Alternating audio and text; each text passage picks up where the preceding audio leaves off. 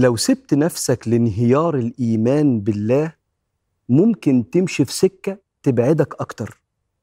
رغم إن الإنسان لما إيمانه بربنا ينهار المفروض يدور على حل لإعادة بناء الإيمان ده.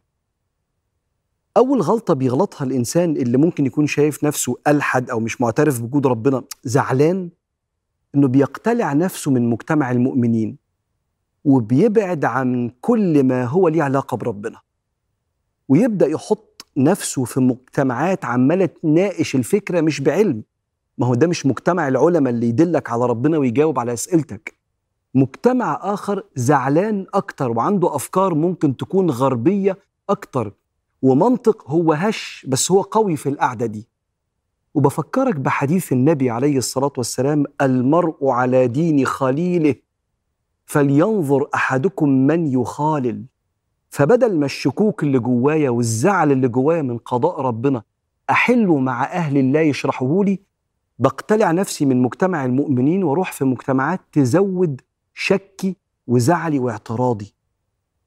حاجة التانية بدعي وهقول لك حاجة سايكولوجيكلي عند البني آدم كده بدعي بطولة مزيفة إن أنا زعلان من الدين وزعلان من فكرة الإله وببدأ أجادل وأنشر فكرتي.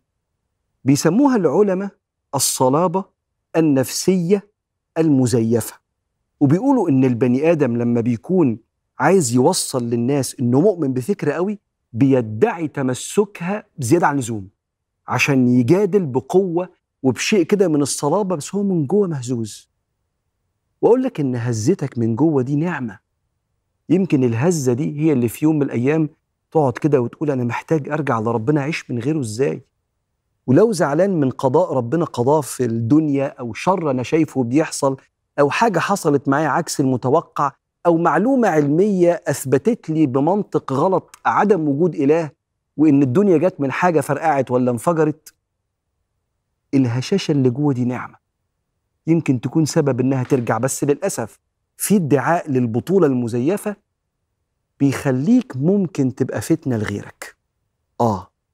آه أنت ممكن تجادل إن مفيش ربنا وتجادل إيه اللي بيحصل في الدنيا وكان الإله رحيم ما كانش ساب اللي بيحصل ده؟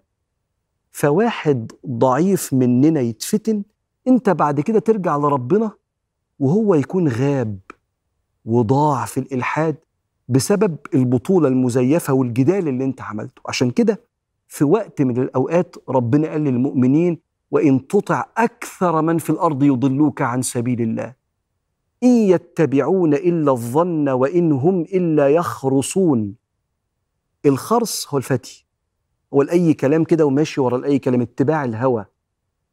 ففي وقت من الأوقات يا صديقي لو حسيت إنك بتبعد وداخل في سكة إلحادية كده أقف. وقبل ما تنتمي لمجتمع الملحدين لو سمحت روح اسأل. اسأل أهل العلم وجاوب عن شكوكك وأوجاعك اللي في طريق ربنا. يمكن ده يساعدك على إعادة بناء وترميم من هار من الإيمان.